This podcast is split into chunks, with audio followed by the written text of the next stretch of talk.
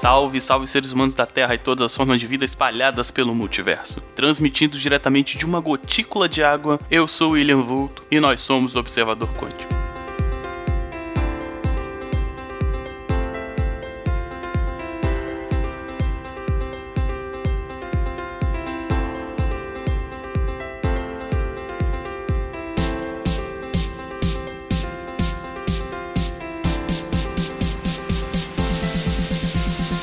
Mais um episódio do Observador Quântico no ar e hoje eu vou continuar a série onde eu falo dos elementos. No episódio passado eu falei sobre o fogo e nesse episódio eu vou falar sobre a água. Se você não ouviu o episódio passado, eu explico basicamente como vai ser essa série, então ou volta lá e ouve porque realmente está interessante, tá? Então, resumão básico. Uh, Aristóteles acreditava que todos os corpos, todas as coisas do universo eram compostos de quatro elementos: fogo, terra, água e ar, e tem toda uma mecânica, toda uma física aristotélica baseada nisso, tá? Então eu decidi fazer um, um, um, episódio falando de cada um desses elementos que eu achei que seria interessante. Então eu tô falando desde o ponto de vista física, da química, quanto da mitologia, de como é interpretado esses elementos. Todo mundo já jogou RPG já viu, né? Esse sistema de quatro elementos: fogo, água, ar e terra. Todo, todo jogo tem isso, né? Na, isso na mitologia ocidental, basicamente. Então hoje eu vou falar sobre a água. Vamos lá.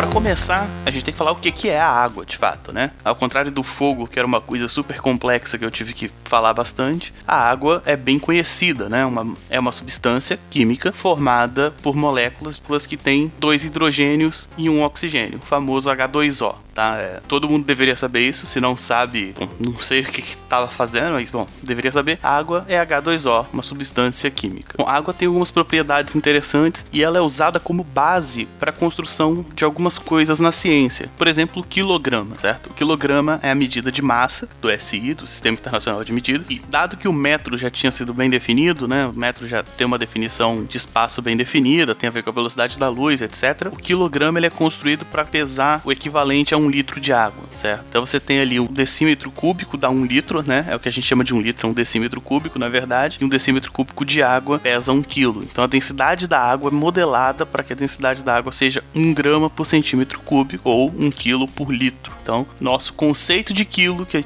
a gente teve que criar uma medida para ser a base, ela é baseada na água. Por exemplo, a medida de temperatura que a gente usa aqui no Brasil, né, em, na, na maior parte do mundo, na verdade, que é a escala Celsius, também é baseada na água. Zero é a temperatura de congelamento da água, zero graus. 100 graus é a temperatura que a água evapora. Então, toda a nossa escala é baseada nas variações da água, né? Isso, isso é bastante interessante porque a gente entende a água como algo que vai ser tão usado em experimentos, em, em toda a cultura de uma forma geral, que é interessante que as medidas estejam diretamente ligadas à água. Bom, a água ela tem algumas propriedades físicas, químicas importantes, tá? Por exemplo, a água ela tem muito calor específico. Significa que você tem que inserir muita energia ou retirar muita energia para ela mudar de temperatura. Isso é um saco quando você está fervendo água para fazer um café, mas garante que depois que você inseriu aquela energia, vai demorar para aquela coisa mudar de temperatura. E isso vai ser importante para uma série de processos. A água também é um solvente capaz de dissolver grande quantidade de substâncias, né? Dizem que ela é um solvente universal, mas esse termo ele é meio equivocado, então tem que tomar um pouco de cuidado para usar. Mas é, é uma substância que dissolve muitas substâncias diferentes. A água ela também tem uma dilatação anômala. Geralmente quando você aquece alguma coisa, ela aumenta de volume, né? E quando você esfria, resfria a coisa, ela diminui de tamanho. Mas a água ela funciona diferente, ela tem um tamanho mínimo mais ou menos ali por volta de 4 graus. Conforme você vai abaixando essa temperatura, ela aumenta. Então, se você coloca, por exemplo, enche uma garrafa de água e coloca no congelador, geralmente a garrafa quebra, porque ao contrário da maioria das coisas, a água aumenta de volume enquanto ela resfria, né? Enquanto ela congela. A água também é um dos maiores constituintes da Terra, né? Não só da Terra como do corpo humano e da maioria dos seres vivos. Então todos os seres vivos basicamente se baseiam em água. Isso não é à toa, porque a água tem algumas propriedades muito específicas, tá? Uma delas é a maleabilidade. A água é muito versátil, certo?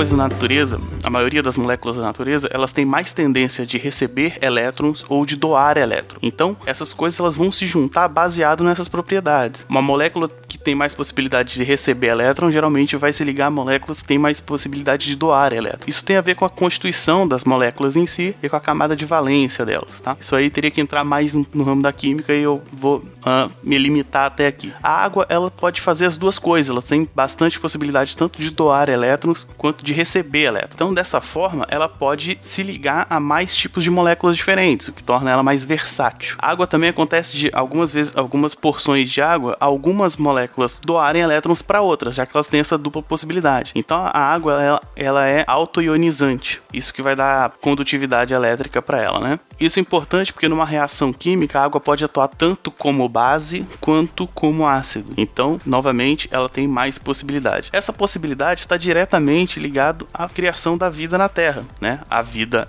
surge no oceano, né? Porque uh, o oceano sendo gigante, sendo basicamente água, você tem mais possibilidades de reações, possibilidades de combinações químicas, até que surgem ali as primeiras formas de vida e tal. Então, a água ela é a fonte da vida, né? Porque uh, tanto pra gente hoje quanto pro filósofo ali no século menos 3, na época do Aristóteles, era fácil perceber que sem água você não vive. Toda a sociedade vai ser construída na beira de um rio, né? Basicamente. Ou de uma fonte de água, de uma fonte, de uma nascente, por exemplo porque você necessita da água para viver e considerando que o corpo humano é basicamente 70% água, a água é o que define os seres vivos, algo do tipo, tá? Indo um pouco para para mitologia e para simbologias, tem dois caminhos que eu quero seguir, mas esses dois caminhos eles vão se juntar no final, vou tentar amarrar tudo. Bom, para mitologia e para magia, a água está diretamente ligada à fertilidade, certo? Então, geralmente, os deuses que estão ligados a rios e mares estão diretamente ligados à fertilidade também, certo? Você pega, por exemplo, na mitologia grega, Afrodite nasce da espuma do oceano, por exemplo. Iemanjá, vindo mais para próximo da nossa cultura, Iemanjá é a deusa dos mares e dos rios, e ela também é uma deusa da fertilidade, certo? No cristianismo, por exemplo, você tem a figura do batismo, né? O batismo acontece na água e ele está diretamente ligado ao renascimento, né? Então a pessoa nasce no pecado, e aí quando ela vai se batizar, ela renasce em Cristo ou algo do tipo, assim. Uh, não tenho muita certeza porque eu não sou religioso, mas você tem essa figura do renascimento na água. Né? A água também tem a ver com purificação nesse caso, né? Que é outra característica muito importante da água. Mas essa nem é tão simbólica, né? A purificação tem a ver com lavar, de fato.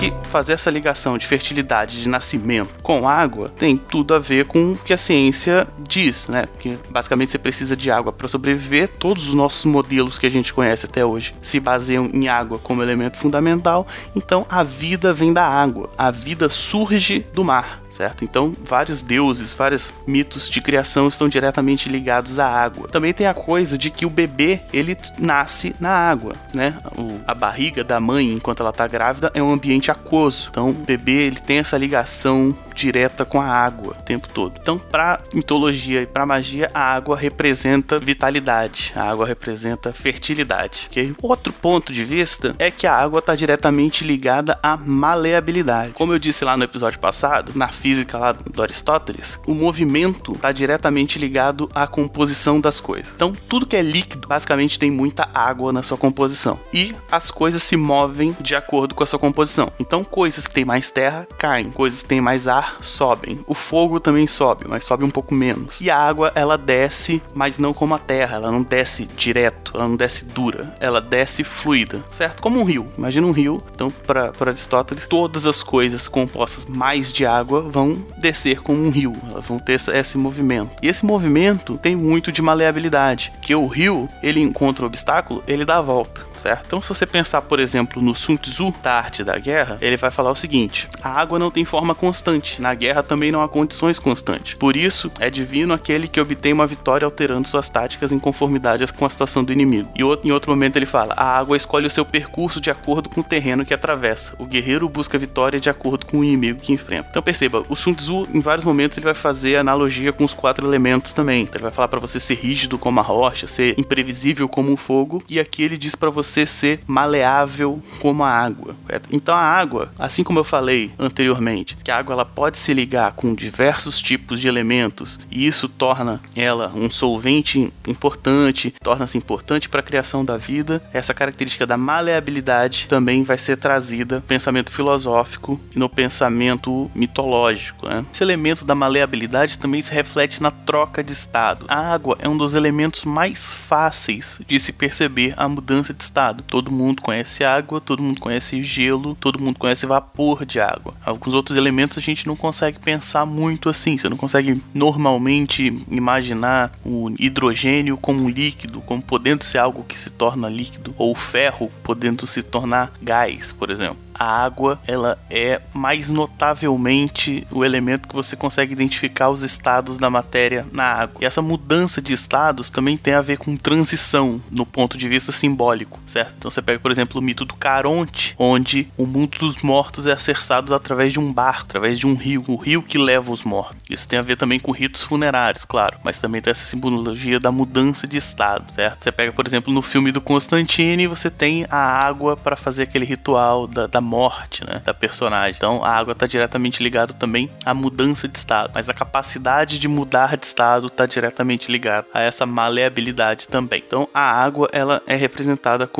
essa coisa maleável, essa força incontrolável, né? Enquanto uma avalanche, uma rocha vai passar por tudo usando força bruta, a água desvia das coisas. A água consegue seu resultado passando em volta, né? Consegue ser o resultado através dessa maleabilidade. Como é que se junta essas duas coisas, certo? Então você tem a água como origem da vida, como o elemento fundamental da vida, e você tem a água como um símbolo de maleabilidade. Quando você pensa no Darwin, na origem das espécies, é muito comum que as pessoas usem o termo sobrevivência do mais forte, né? Mas a tradução, uma tradução melhor que essa é sobrevivência do mais apto. Mais apto é aquele mais disposto a mudar, ou seja, aquele mais maleável maleável, ou seja, o que é maleável sobrevive. Então a água é um símbolo de maleabilidade e é um símbolo da vida. Então esses dois conceitos se unem quando você pensa nesse aspecto. Quem nunca ouviu a frase a vida dá um jeito, né? Que é uma frase emblemática e etc. De que uh, nos lugares mais quentes, nos lugares mais frios, nos lugares mais estranhos, a vida dá um jeito aí de viver. Você tem extremófilos e várias coisas do tipo. Então, no pensamento filosófico, você tem que a água é a vida e a água é a maleabilidade e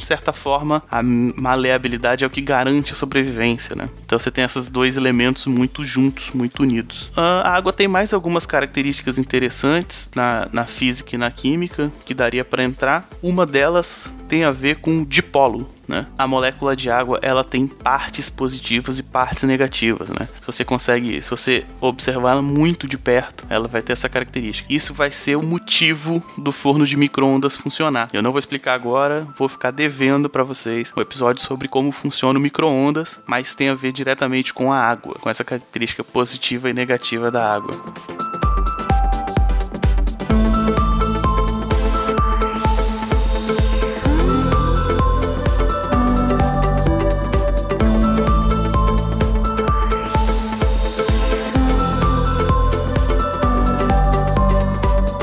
Ponto interessante também, não, não diretamente ligado à água em si, mas diretamente ligado ao oceano, é que o oceano ainda é fruto de muita curiosidade, né, para a humanidade. A gente não consegue explorar muito altas profundidades. Então a gente ainda não sabe muito sobre o nosso oceano. Então, veja, a gente conhece bastante coisa do espaço, mas a gente sequer conhece o nosso oceano todo. Então, uma recomendação que eu deixo é ouça lá o episódio sobre monstros marinhos, tá? É um episódio antigo, eu não lembro o número agora, mas vai estar o link aqui embaixo no post. Bom, basicamente era isso que eu queria falar. A água tem essa característica, ela é o fruto da vida, ela é maleável e ela é as duas coisas ao mesmo tempo. Está diretamente ligada à fertilidade, diretamente ligada à adaptação, e isso é interessantíssimo, beleza? Acho que isso era o que eu tinha pra falar hoje. Dúvidas, críticas e sugestões, você pode comentar, você pode mandar e-mail para observador@culturanerdgeek.com.br. Toda crítica é bem-vinda, toda sugestão é bem-vinda. Alguns recados rápidos, tá? Dia 21, no sábado, esse podcast está saindo na quarta, dia 21 de outubro é no sábado, é o dia do podcast. Vai sair aqui no feed um episódio do Observador Quântico sem mim, com outras pessoas. É um grande crossover aí que tá acontecendo na Podosfera. Então no sábado vai ter um episódio a mais aqui no feed e não estranhe a minha ausência, tá? Eu vou estar em outro lugar participando de outro podcast enquanto pessoas estarão aqui gravando o Observador Quântico. Também no dia 21 vai acontecer aqui no Espírito Santo o primeiro seminário de podcast. Vai acontecer lá no Parque da Vale e vai ter o professor Mauri lá do da Rede Geek, vai ter o pessoal do Chorume, vai ter o Renan, vai ter a galera toda aqui do Espírito Santo. Então, para quem é do Espírito Santo, imperdível. Link aqui no post do evento e aí vai ter data, vai ter horário, vai ter tudo certinho. Para quem não é do Espírito Santo, fique esperto porque vai ter encontros de podcasts em vários estados. Vários estados estão fazendo encontros de podcasts também no dia do podcast. Então eu já sei que vai ter um em São Paulo, já sei que vai ter um no Rio, já sei que vai ter um em Minas. Então fica de olho aí, procura bem que de repente vai ter um encontro de podcast no seu estado. É uma boa oportunidade de você conhecer os produtores de conteúdo que você gosta ou conhecer novos. De repente os que você gosta são de outro estado e não tem jeito, mas conhecer podcasts novos aí, né? Trocar ideia direto com a galera, beleza? Então fica de olho, dia 21 de outubro, dia do podcast, vai ter várias coisas. Vai ter vários links aqui embaixo no post também do que eu consegui a tempo, beleza? Então é isso. O Observador Quântico faz parte do portal Cultura Nerd Geek, é um portal com vários podcasts excelentes, dentre eles o Papo de Autor, o podcast lá da Karen Soarelli, né? onde ela dá dicas de escrita, dicas de como publicar seu livro. Para quem quer ser escritor,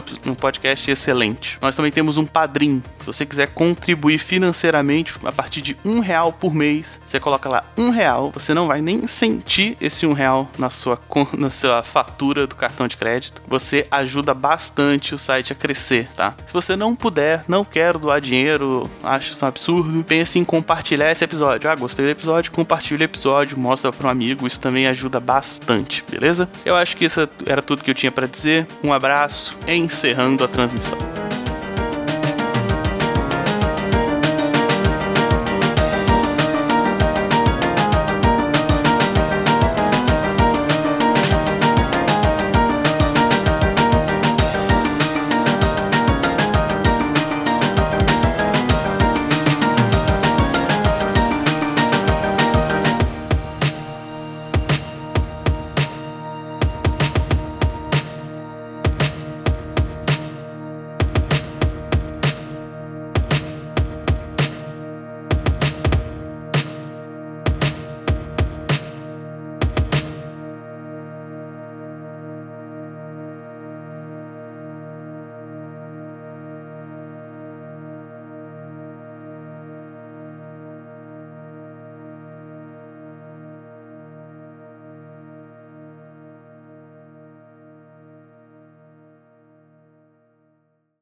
Este podcast foi editado por Léo Oliveira.